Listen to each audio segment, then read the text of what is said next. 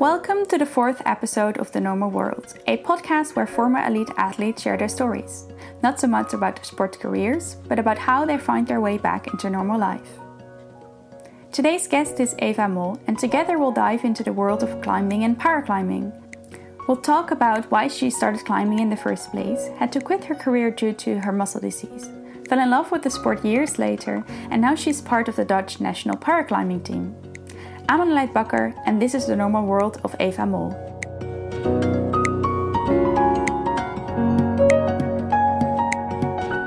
Welcome, Eva. How are you? Ah, thanks. I'm fine. Yeah, I'm ready to start. yeah. I'm excited to have you here on the podcast. Uh, we're going to talk Oh, about thanks climbing. Yeah, yeah, of course. Uh, we're going to talk about climbing and paraclimbing today. Um, can you tell us a little bit about how you started climbing in the first place? Well, that's actually a funny story because um, I never heard so much about climbing, uh, and I was uh, was I was having a sleepover at my cousin's when I was um, eleven, I think, ten or eleven, and um, I was he has he had a, a boulder gym in his bedroom, uh, That's and so I slept yeah, and I slept on the boulder mats, and I was like, "What's this?" And he, he told me, "Well, it's bouldering. Uh, it's called bouldering. There's a mat underneath, so you climb without a rope." And um, yeah, let's try it. And I tried it, and I loved it. and I pretty much climbed the entire night until I really had to go to bed. and uh, the next day when I got home, I told my parents, "Oh my god, I did bouldering and I like it." So they signed me up for a children's climbing course in Bjoeks, which is the climbing center in Groningen, in the northern part of Holland. And um, I remember that I started that course over uh, a Christmas break, and I did it in the first week week of a, a two week Christmas break. And I uh, after the course, I went every day to the climbing gym, and I, I loved it so much, and I never stopped since. Yeah, so there is a difference between climbing and bouldering. Indeed, you said climbing is with a rope and bouldering is without a rope and not that high. Yeah. So um, you said you started bouldering, but you also started the climbing course. What's what, what what drawn you into climbing? What was the feeling when you were climbing on the wall? Um, well, I, I I remember at first it was like, wow, this is this is something different between uh, compared with a bedroom boulder gym. Yeah. Uh, it was really high. Bjoeks is quite high actually, but yeah, it, I, it felt like a challenge, and um, I really liked the feeling of uh, climbing and challenging yourself and trying more difficult routes. Um, yeah, from that first start, I was hooked. Yeah, and you weren't scared at all because I know some people are like afraid of heights or anything. Um, no, no, not really. I, I wasn't afraid of heights. I was always, um, I knew that I was at height, so I was very serious, um, belaying, checking my harness, and doing all the safety checks. Uh, but once I was tied with my nut and rope to my harness, I felt really safe, and I felt like, um, let's go. Yeah, oh, that's so cool. So, how many? You said you were there every day after you did the course. yeah, so, that holiday, I was there every day. yeah, and then, um, so how many hours did you start practicing when you first got into climbing? Well, um, after that um, Christmas break, I was really enthusiast- enthusiastic. So um, I started climbing, and I think I started with like both weekend days. And then um, there was a, a climbing coach who told me, Well, do you know there are competitions? And do you want to take part in a competition? Because I think you would like it. Um, and not long after I, I started doing my first competitions and I um I started training with uh, regional uh, youth teams um, and I how many hours a week was that with the regional team? yeah um, I think pretty soon I started climbing like six days a week Wow. yeah yeah yeah and then, did you feel like you were being an elite athlete back then, or was that turning point in another point of time for you? Well, I think that first year was all about sports and fun and um, learning and trying to be a better climber, trying to climb better, higher grades. Um, and when I started, I think I did my first competition about half a year after I started. And then I started training with the regional selections as well.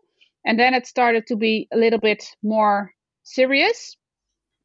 And I think within a year after I started climbing, I was asked for the national youth team.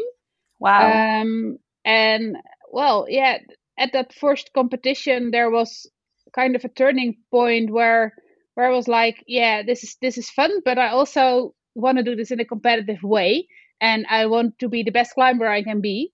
So um, yeah, from that point that I was training at the regional youth team, and there was a trainer uh, who said, uh, "Well, today we're gonna do this," and um, you have uh, well, I remember the first time with the trainer from the regional team in Groningen that he brought me and one other other climber, a female climber, my age, uh, to the school where um, all the physical therapists are trained, the hogeschool, and we had some strength tests and we had some fat measures. I was like, wow, this is getting serious. And then um, I felt like I, I was a really I was a kid with really high standards, and I felt like, okay, then I have to step up my game as well. And not long afterwards, I joined the national youth team, and then I trained it seriously for like six days a week, sometimes seven. So that was more of a turning point for you when you started training in the national youth team of the Netherlands. Yeah, I think that the, the turning point between oh this is just sports and it is for fun was that moment that uh, I had my first strength test and I had a training program. And uh, the, the, the, the coach said well we're going to train and we're going to prepare you for the national youth team. And then yeah I just went for it and I committed. Yeah, so can you um, tell me a bit more about your experience of the culture within the national youth team, where that might be very different to the normal world? Um, well, um, it was actually funny because um, I was training in the national, uh, the, the regional youth team in Groningen because in weekends I was with my mom and she lived in in Groningen, and during the week I was with my father in Amersfoort. So I trained at, an, at a regional youth team in Rocksteady in Bussum. So I trained at two regional places, and um, every uh, every Saturday morning I remembered we had a national team training in Thea, which is uh, a climbing gym that no longer exists, but it was in uh, in Amsterdam. Um, and the first time I trained there, I was really intimidated by all the others on the national youth team who were like, uh, in my eyes, at such a high level and were training really seriously. They were really focused on on eating habits, on being um, uh, a performance athlete, on um, well, climbing is a sport uh, where in elite athletes uh, your weight strength ratio is really important. So yeah, that was that was really serious. But there were also there was also time for fun. We had um, lots of training weekends when we had sleepovers in the climbing gym and we slept on the boulder mats and we were just training for two two days and having fun at night. Um, or we were going to international training camps to climb outside. Um, I, I, remember going to Orpierre. Um, yeah, that was fun. Yeah, I know Orpierre. I've been there with my dad, and it's it's such a fun place to go. So it, it must have been a great experience to do that with the national youth team. Yeah, it was. Yeah. With the national youth team, you were saying you practiced almost every day. Do you know the amount of hours you put in the sport back then? Oh, I think I trained about three hours a day. Wow. And and how did you combine this with high school? Because I assumed it was during your high school period, right? Yes, yes. I started climbing when I was um, in my second year of high school. Um, and in, in Holland, you have different kind of high schools, but I took the, I, I did the VWO, the sixth year high school. And um, from the third year to until my last year, I, I was in the in the Dutch national youth team. I actually I actually think that I started climbing in the first grade and I started doing uh, uh, the national youth team in the in the second grade. Sorry. Yeah, And how did you combine that with high school? Because I remember from my um, school experience combining it with elite sports, I had to leave early or miss mornings to practice. How did you combine it with high school? Well, um, I had a really cool high school. I did a Montessori high school, uh, and we were um, we were a little bit freer than the other high schools. So at the start of the year, we got a pensum book, which meant that the year was divided in eight penta and in our book um, stood the amount of things you had to do for a certain period. Uh, and I was a really, really focused kid with really high standards, and I was like, I was learning really well, and I, I, found it important to have high grades. So um, I skipped a lot of classes uh, due to my sport. I when I I came later or I went earlier uh, home because I had to train, and that was all all okay. It was fine because um, my grades were good. I, I was really, yeah, I was I, I was really motivated both in sports and both at school. So I never had I never had problems. And when I skipped the class, it never was a problem because we could, yeah, we, we could do our own pace um, in school. That sounds really nice because um, did you feel like you could be a normal kid at school because you, it was combined be in that way?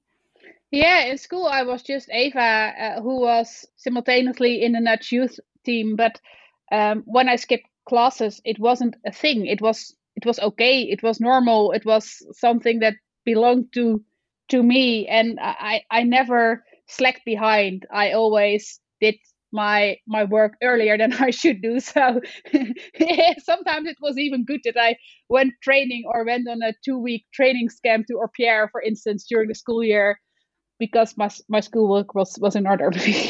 yeah, no, that sounds so nice. So. Um, in the national youth team that you went, um, I assume you had nationals, but you, did you also went to international competitions with them? Yeah, yeah, we had nationals and international competitions. For instance, um, we had uh, bouldering competitions in in France and so. Yeah.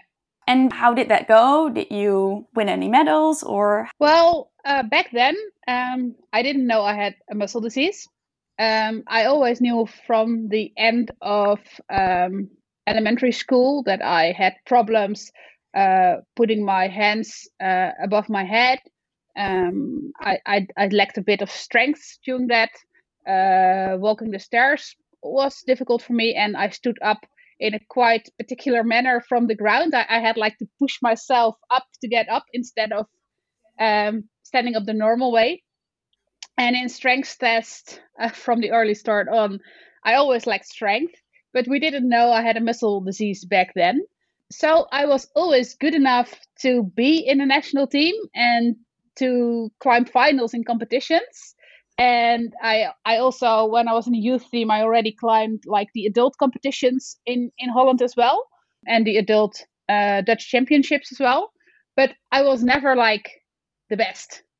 And now i can explain it because i i already had a muscle disease back then but yeah no i i um yeah i podiumed but i never won a big prize so, yeah, you mentioned your muscle disease. That must have been a big influence on your career back then. Can you maybe elaborate a bit more about that?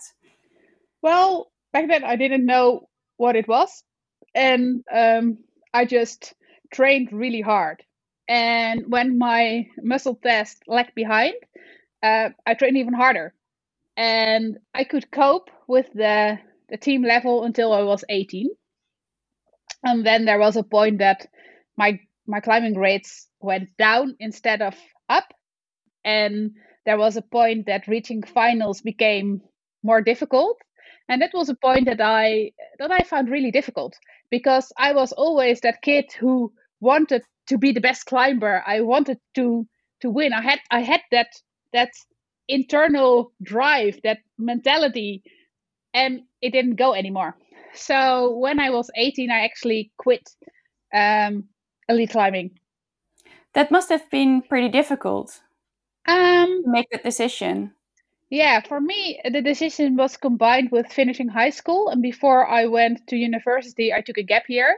So uh, instead of feeling the big black gap with uh, stopping your your elite uh, sports career, I actually uh, did a gap year in Asia, Southeast Asia. And um, I remember that I was in Thailand and I was in Krabi, which is a, a famous climbing place. And up until that point, I I lost my my joy in climbing because I was like, oh, I can't reach the levels that I used to climb. So when I was in Krabi and I was really feeling relaxed because I was traveling and it was fun and I met all those really cool new people and and and and had all those really cool new experiences. I went climbing for a few days there and that's where I that was the first time that I found joy in climbing after I stopped and I didn't feel like oh I have to push grades, I have to find a project, I I have to climb a higher grade, I have to train. It was just fun. Um, and that was a really good experience. So for me, that was also the point that was like, okay, climbing, it doesn't work anymore.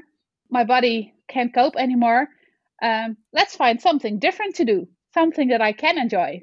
So when I was back home after my gap year in Asia uh, and I started university, um, I started field hockey, playing field hockey. Uh, I was a goalkeeper, and I really enjoyed that for a few years and I with my mentality again I really pushed myself to become the best goalkeeper I could be and I within a year I played in a in a first team and I played competitions and it was all getting serious again. Uh, I really enjoyed it because for me that's that's something I um, if I play a sport I want to give it my all. Um, so I really enjoyed it this is a little interruption from me. We had a technical difficulty when we were recording the podcast, which is why the sound might sound a bit different after this insert. Um, yeah, that happens sometimes, but um, let's continue listening to Eva and her story. So, when I was um, doing my master's, I noticed that um, I had problems getting up from the ground because, as a goalkeeper, you do really quick actions and you slide to the ground, you have to get up really fast and I just couldn't do it anymore. Uh, and furthermore, um, I after training, my muscles felt so tired um, that I I had to recover for a few days. So uh, that was actually the point that they did researches in the hospital. Well, they they already did it before when I was younger, and they told me, well, we think you might have a muscle disease, but chances are slim that we're going to find what it is. Um, and when I was younger, I was like, yeah, I can play sports. It's all good. I don't have any problems. But then they uh, then they did the exams again, and they were again like, oh, there are signs of a muscle disease, so maybe we should do more testing. And that was the point for me that that I just couldn't do regular sports anymore because my body was too tired. I was having too much problems with my strength. Yeah if if we go back to that process when you were trying to find new sports and at some point you were you need to come to terms with the fact you couldn't do regular sports anymore how how did you experience that? What was that difficult for you to accept or or how did that go?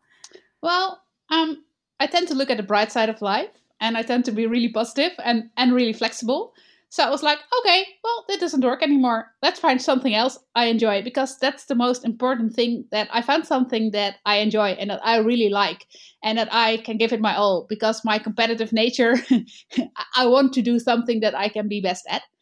So I tried out different para sports until I found the sport for me. So uh, t- you did a couple of different para sports before you went into paraclimbing, right? Yes, I started, I think, with swimming um, which was like, yeah, it's fun, but I missed like I, I missed like doing it with other people or challenging myself even more. So I started playing um, wheelchair hockey. Because at that point you were already in a wheelchair, like full, completely, all time. Yeah, I, no, no, I think from the end of, um, I think from halfway during my studies, I got my first wheelchair. Uh, I think maybe the first or the second year that I was studying, I got my first wheelchair but then I didn't use it. I I, I felt like I didn't need it yet. Um, and I think when I finished my masters, I started using the wheelchair for like longer bits. Um, if I had to go into the city or well, things like that. And I think now, well, the last five years, um, I've been in the wheelchair uh, full time. How was that adjustment for you to come to terms with the fact you needed a wheelchair the whole day instead of just for longer bits? Was that difficult? Well, at first, when I got the first wheelchair, that was the point that I found most difficult. Like the step using a wheelchair and like giving in to the fact that you can do it on your own. But when I when I got over that little bump, uh, I felt like a wheelchair could give me freedom as well. Because without my wheelchair, I limited myself, and with my wheelchair, I could do anything. And uh, right now, I'm I can use my wheelchair really well. I can do escalators up and down. I can do small bumps up and down. I can go down the stairs. Um, I can go camping with it. I, I, I did wild camping with it. Um, I'm really comfortable in my chair. So it, it, it allows me freedom. So um, right now, the relationship between me and my chair is really good. It's just part of me. It just took some time to get used to it, I guess. Um, yeah. What helped you to get over that bump, uh, as you explain it, to come to terms with the fact that you needed it and you limited yourself while not using it? Well, I, I think my mindset, because you can you can dwell on the negative sides of life or on the things that you find hard or difficult, but most of the time that doesn't help so much. It only sets you back. But when you tend to look at the positive things of life and the things you can gain, it gives you freedom and it gives opportunities. So for me, it was it was like, okay, maybe I find it hard to use that wheelchair. I can dwell on that, but I can also look on the bright things. For instance, going to amusement park with my friends wasn't possible for me anymore because I couldn't I couldn't walk. Um, and with that chair, I could. Wow, that's amazing how you just have that mindset of looking at the bright side. I, I, I really admire that about you. Just a little sidetracked, but going back to parasports, you didn't like swimming that much. Which parasports did you then tried out until you came in contact with climbing again? I, tried, I tried out wheelchair hockey, which was closely related to playing field hockey, and I really liked it. I still do, but um, it, it my heart wasn't just completely in it. Uh, then I started rowing, and I really like. I still row. I really like rowing. I really like the feeling on the water. I, I also in between I did paracycling, and although I still cycle with my ankle foot orthosis on, um, as a sport, it was my legs are hard up to the task. So paracycling wasn't for me, but I still row, and I really, really, really like rowing. And I, I also do para kayak, which is also really funny.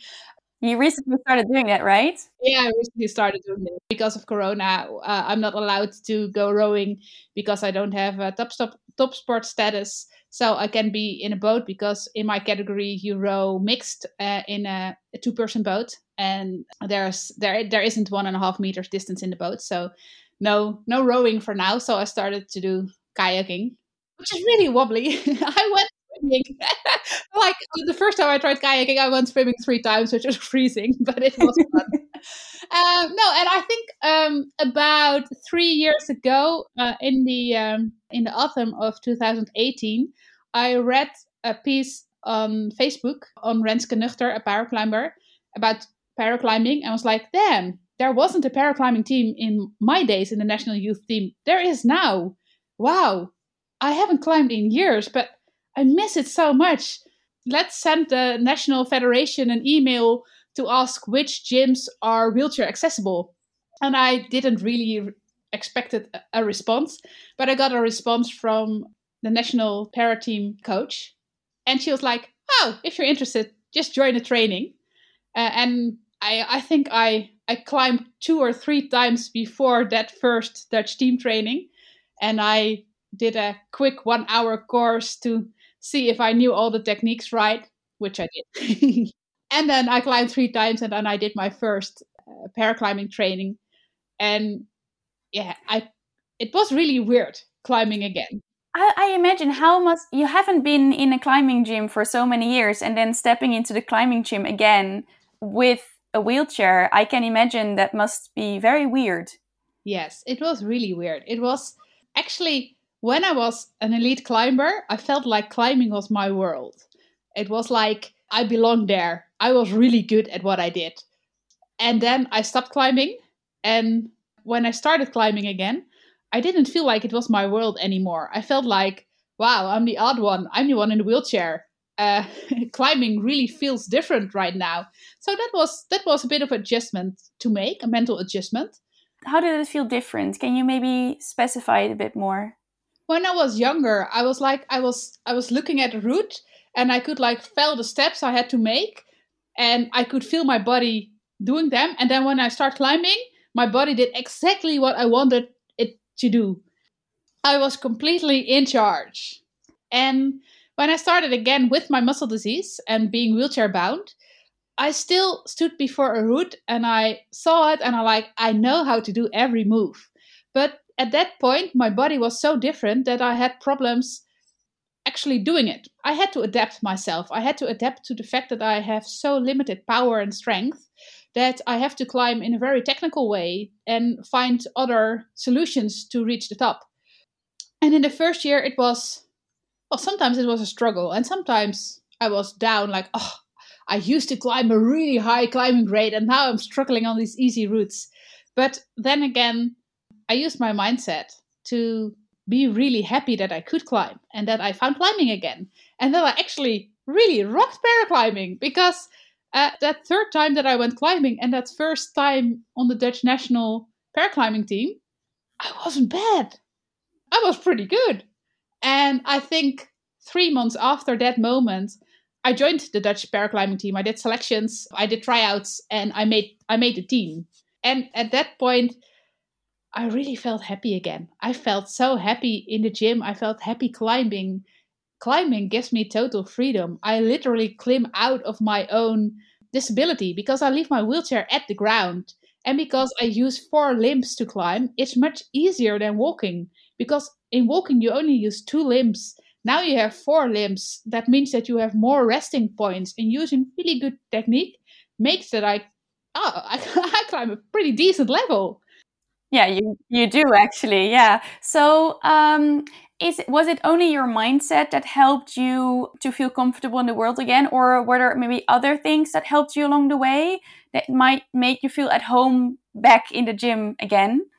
Yeah, I think um, the community really helped. Um, I started climbing in Mountain Network in Amsterdam, um, which I wasn't climbing when I was younger. When I was younger, I was climbing in, in, in Rocksteady in Bussum but I started climbing in, in Mountain Network in Amsterdam because um, it's wheelchair friendly, and that's one of the places where the Dutch paraclimbing team trains. And I just met all those amazing people who are not looking at me at like she's the girl in the wheelchair, but were looking at me as a climber, as a person, who were thinking along difficult moves in a route, um, who were enthusiastic about climbing, just like me. So, yeah, that's what I really, really like. I don't feel limited climbing. I feel free and I feel in charge of my of my own body again. And maybe if I interpreted it right, you feel like they look past your wheelchair and look at you as a person, as a climber, instead of you, a climber in a wheelchair. Do I interpret that correctly? Yeah, yeah. And that doesn't happen all the time. I've I've had some bad experiences that I went to a, a new climbing gym that I haven't been before and that they check my every move for like three hours because um, even though I said, hey, I can climb, I know how to belay, I'm even in the Dutch paraclimbing team, they they didn't see me as capable. So that that that hurt it.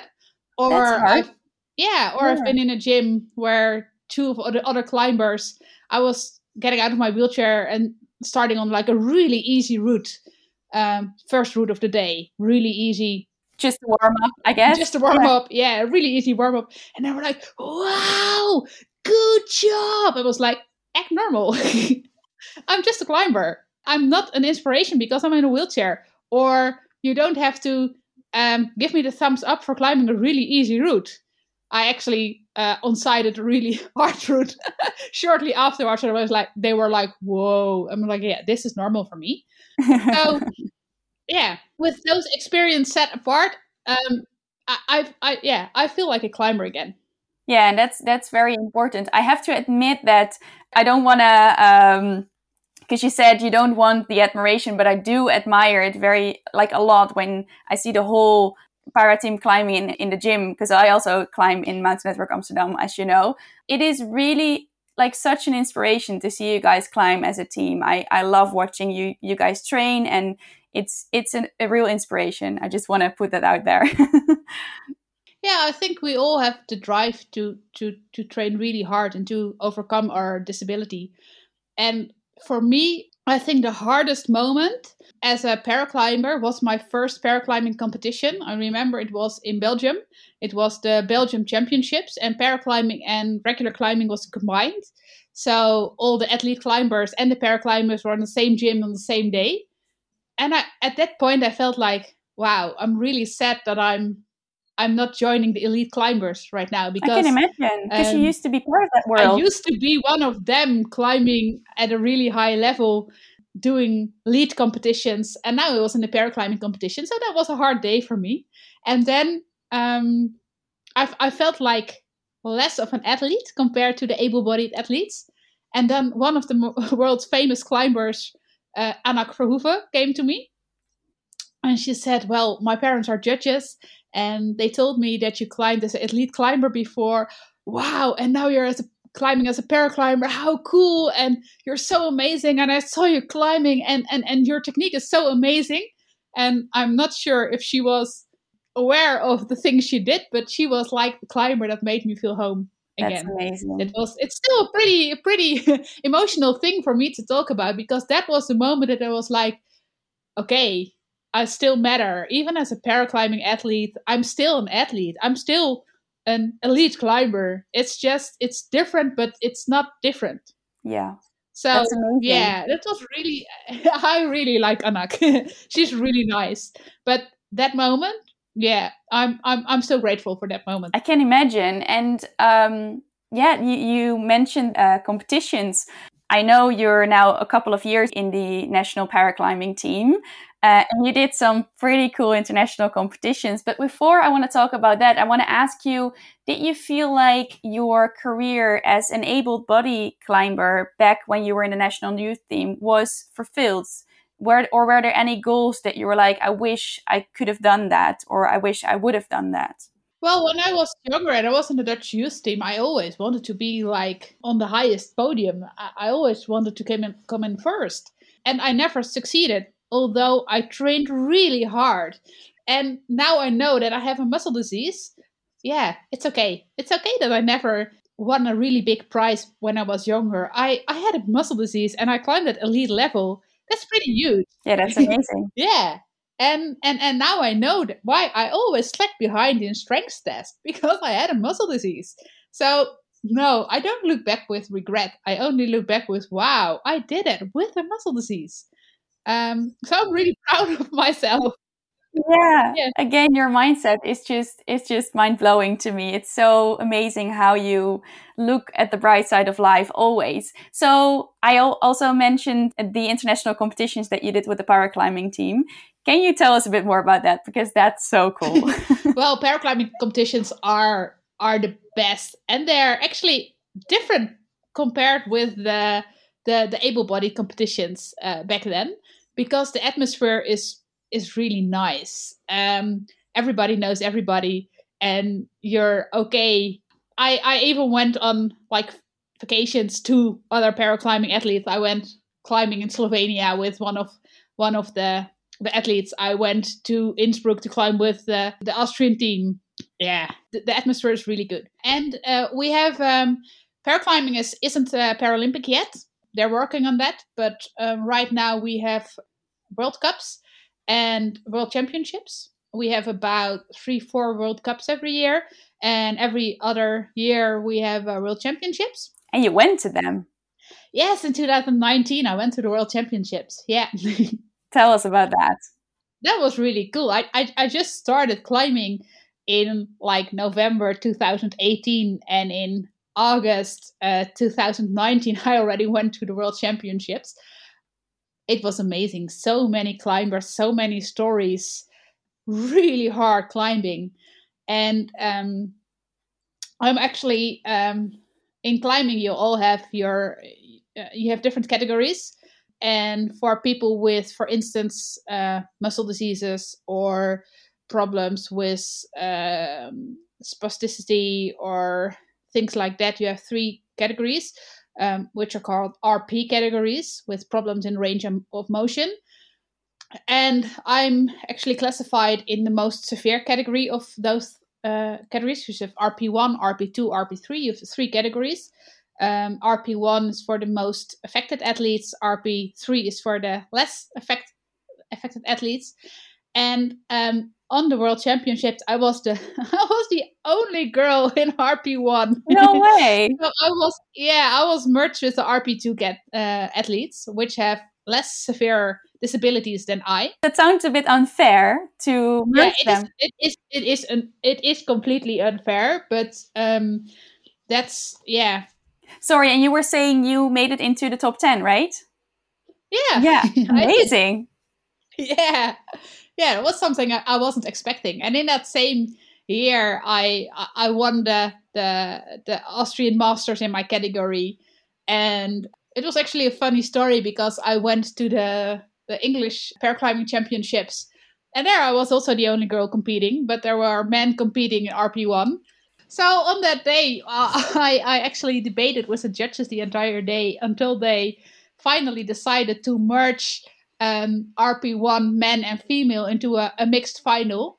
And I climb, climbed the finals. Um, and then I uh, I came in first. You won. I, actually, I won from oh the men. my, that's so amazing. Yeah, and it's so cool because the men climbing there, they are actually really happy that there was an, a mixed RP1 final. So I didn't think that there weren't any hard feelings that I beat Oh, that's good. But still, it was it was really nice. It was really cool to have a mixed RP1 final. I can imagine. Can you, because I sense that the culture within the national paraclimbing team and the culture you experienced back in the youth national team are completely different. Is that a correct uh, assumption that I'm making? And, and can you maybe elaborate a bit more about that? Yeah, I think when I was in the Dutch youth team, um, it was way more about uh, performance.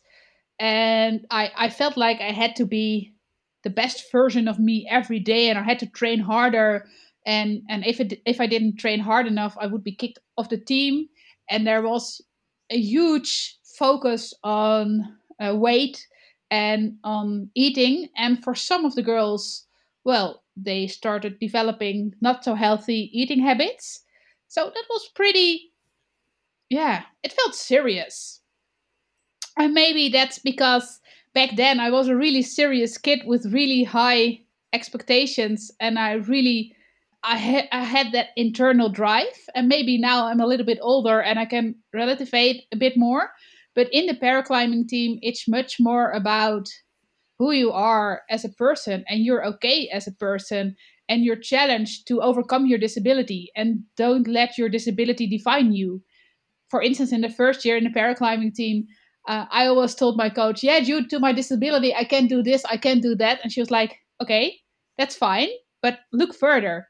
um, think bigger than your disability and try to find other solutions. And that really helped me because, yeah, three years ago, we didn't think that I would climb the level that I'm climbing today. I'm actually really close on finishing a 6C plus project, which is a really high level for my category. Um, well, maybe that's also a good thing to to tell. Climbing is divided in in grades and subgrades. So you start with three ABC, 4 ABC, 5 ABC, 6 ABC, 7 ABC, 8 ABC, 9 ABC. And when I was younger, I climbed 7C, which is a really, which was back then a really good level. Well, it still for, is. For, it still is, yeah. And for my category, RP1 female, um, I think the first route in competitions will be uh, 5B. Second route will be uh, 5C, 6A.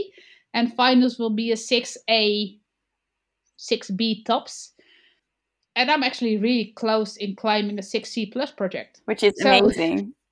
Yeah, I have to say that's a project that's really my style, and I couldn't climb like any or every 6C plus project, but still. No, but it's amazing that you can do that because um, uh, the amateur climbers they also usually are around that level.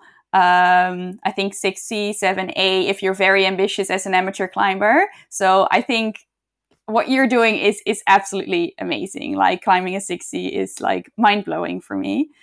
Yeah, sometimes sometimes it's um I can't climb every route because some moves are are really difficult and I always try to look in solutions, but sometimes I'm falling from a 6E or yeah, and that's okay too. Sometimes that's like a bummer. It still is because I still want to be like I have the drive to to be my best best version every every time I climb. But it's okay. It's it's fine. I'm I'm climbing. I'm I'm getting out of my chair. I'm I'm loving I'm loving it every second. And I'm still improving my grades in climbing. So yeah. That's the most important thing that you that you're loving what you're doing. Looking a bit into the future, what are your goals with climbing? Do you have any goals? Well, I really hope that climbing will be Paralympic. They are they're aiming for the Paralympics in 2028. So I really hope they can achieve that. Um, I really want to go to the Paralympics. yeah, no, I can I can imagine. That's a dream. And for this year, well, I hope that all competition will take place because last year a lot of competitions were cancelled due to uh, due to COVID. Um, so this year we will have World Cups in Innsbruck, in Briançon, and in America, and we will have the World Championships in Moscow. So I'm I'm really looking forward on climbing the best I can in those competitions and in all the other competitions there are as well. Yeah, so cool. I, I really hope they won't be cancelled and uh, you can compete there. I really hope so we touched a lot on your mindset. Is that something you always had in you, or did you did you taught yourself that during the setbacks that you had with your health, or or how how are you always so positive? I'm so that's so amazing. Yeah. Well, I think growing up, my parents um, always encouraged me to look at possibilities and look at the bright side of life. Don't dwell on the things that you don't have any influence on. Just uh, focus on the things that you can influence. Um, and I'm actually a, a, health psychologist, training to be a, a clinical neuropsychologist. So that's part of my my job as well to focus on things you can influence. And yeah, I think my own experience help with that. And obviously there are times that I feel down and that I feel sad or that I'm angry, um, but that's completely normal. That's okay. It's okay to have bad days. And it's okay to feel sad sometimes. And it's okay to be angry if you have a training that doesn't go as planned or as hoped. But still, look at the things that you can do. Look at the things that you can influence. Yeah, that's such a good advice. And again, I really admire your positivity throughout your how you are in the climbing gym and, and the challenges you face. It's it's it's really inspirational. I think we touched a little bit upon it. Would you wish you would have known that you had a muscle disease back when you were younger, back when you were in the national youth team? Or would you rather have it as is that you've known or you got to know it when you were a little bit older? For me, I don't want to change a thing. Um, because growing up without knowing you had a muscle disease also made me like I never did things because I didn't think I could do them. I always challenged myself to do things and to be my own best version. But I'm, I'm, I'm really happy that I now know what I have because that also gives me the mind space to say it's it's okay that I never podiumed first as a kid because I had a muscle disease. It's pretty awesome that I climbed that level with a muscle disease, even when it was uh, way less back then because it's it's a progressive muscle mm-hmm. disease. Um, so yeah, no, I wouldn't change a thing. I'm the only thing I would change if I can look back is don't leave a gap between climbing because I actually uh, stopped climbing when I was 18 and I did several years without climbing. And if only I knew back then that there was such a thing as paraclimbing, um, yeah, maybe I I would have gotten into it sooner because now I'm really happy that I found it again. I'm I'm just really happy and I can't wait to all the gyms open again and um I, yeah I, I just really really really like training and climbing and that's amazing that you just found another way to love the sport again it's great actually and um, like and for me, it's it's okay that I won't I won't climb seven C again. I used to, but now I'm I'm Eva with the muscle disease, and I rock what I do, and it's okay. I don't have to I had I don't have to hit that grade. I'm perfectly happy with who I am, and I'm challenging myself the way I can. And that's something in paraclimbing. In the bigger competitions, when there are not enough athletes in your own category, you get merged. So I think chances are high that it will get merged again this year because paraclimbing is a rapidly growing sport, but we're still, yeah, we're, we're still looking for RP1 women to, to join the game because every category is filled except for the RP1 female category. There are heaps of RP1 men out there, and there are some RP1 female climbers right now. Uh, there are two other female climbers with uh, RP1 climbers with a muscle That's disease. so cool. Uh, which are also really cool people. Um, so, Bo, if you hear this, or Lucy, if you hear this, I'm talking about you. So there, there are there are more climbers coming, but we need we need at least four people competing, so we can have four or five people competing, so we can have an, our own category. So probably I will get merged for competitions this year, and I won't podium, but there's so much more than podiuming, because when I look back on that World Championships in 2019, uh, I may not have made finals because the first six were going to finals, but I made top 10. I climbed. Of the world. Yeah, I climbed better than I expected. Uh, I actually uh, climbed better than some of the athletes with less disability. So, yeah, for me, that's still a moment that I'm really proud of. Yeah, I can imagine. And everybody in paraclimbing has such a different body, such different limitations. I mean, for instance, Lucy from she's from England. She has a muscle disease, but her muscle disease is completely different compared to mine. Or Bo from the Netherlands, her muscle disease is also completely different compared to mine. Or the RP2 climbers, they have they have they are less disabled, but they have really different disabilities as well. So for me, it it isn't about uh, podiuming. It's about being bigger than myself, being bigger bigger than my disability, being positive, um, and just giving my best and excelling at the things I do. That makes me really happy. Wow, that's that's an amazing advice in itself. And would that also be something you'd say to your younger self when you didn't know you had a muscle disease? Or would you give her some other advice, maybe? Yeah, I would I would probably say have more fun. Come on. Let's enjoy this. Don't be so serious. There's time enough to, to be to be serious. And that's something that I would want to say to all the youth climbers. It's being in a Dutch youth team is such a time to enjoy yourself and to be the best climber you can be and to be serious, obviously, but still keep enjoying yourself. Yeah, that's the most important thing to enjoy what you're doing every day. And from what I've heard, you enjoy definitely the things that you're doing right now. And I hope that you are going to the World Championships and that the uh, World Championships and the and the World Cups won't be cancelled this year. And of course, I'm rooting for you that you're going to the Olympics, the Paralympics. I have to say, uh, in what is it like six years, I believe? Yeah, Four? yeah, seven, I think. Seven. 2028. I hope I, I, hope we have a paraclimbing competition at the at that uh, Paralympics. Yeah, but would be who amazing. knows? Maybe uh, maybe we'll try different. Uh, maybe I'll go rowing or or or kayaking in the in the next Para, Paralympics. We will see. That would be amazing. Well, Eva, thank you so so much for joining the podcast. It was a blast to have you here. Yeah, thank you. No, thanks. It was really nice uh, having this uh, this this conversation, and it was really nice to talk about all the, the things that I love. Because actually, that was what this was all about. It was all about things I love and like. Yeah, that's amazing. And as well, because I know you from the gym. Yes, yes. You're an awesome climber as well. well, thank you so much.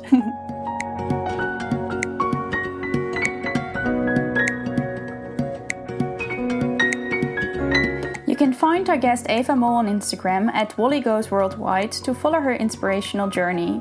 This podcast was created, hosted, edited, and produced by Annaleid Bakker, and the music is We Are Free by Ikson.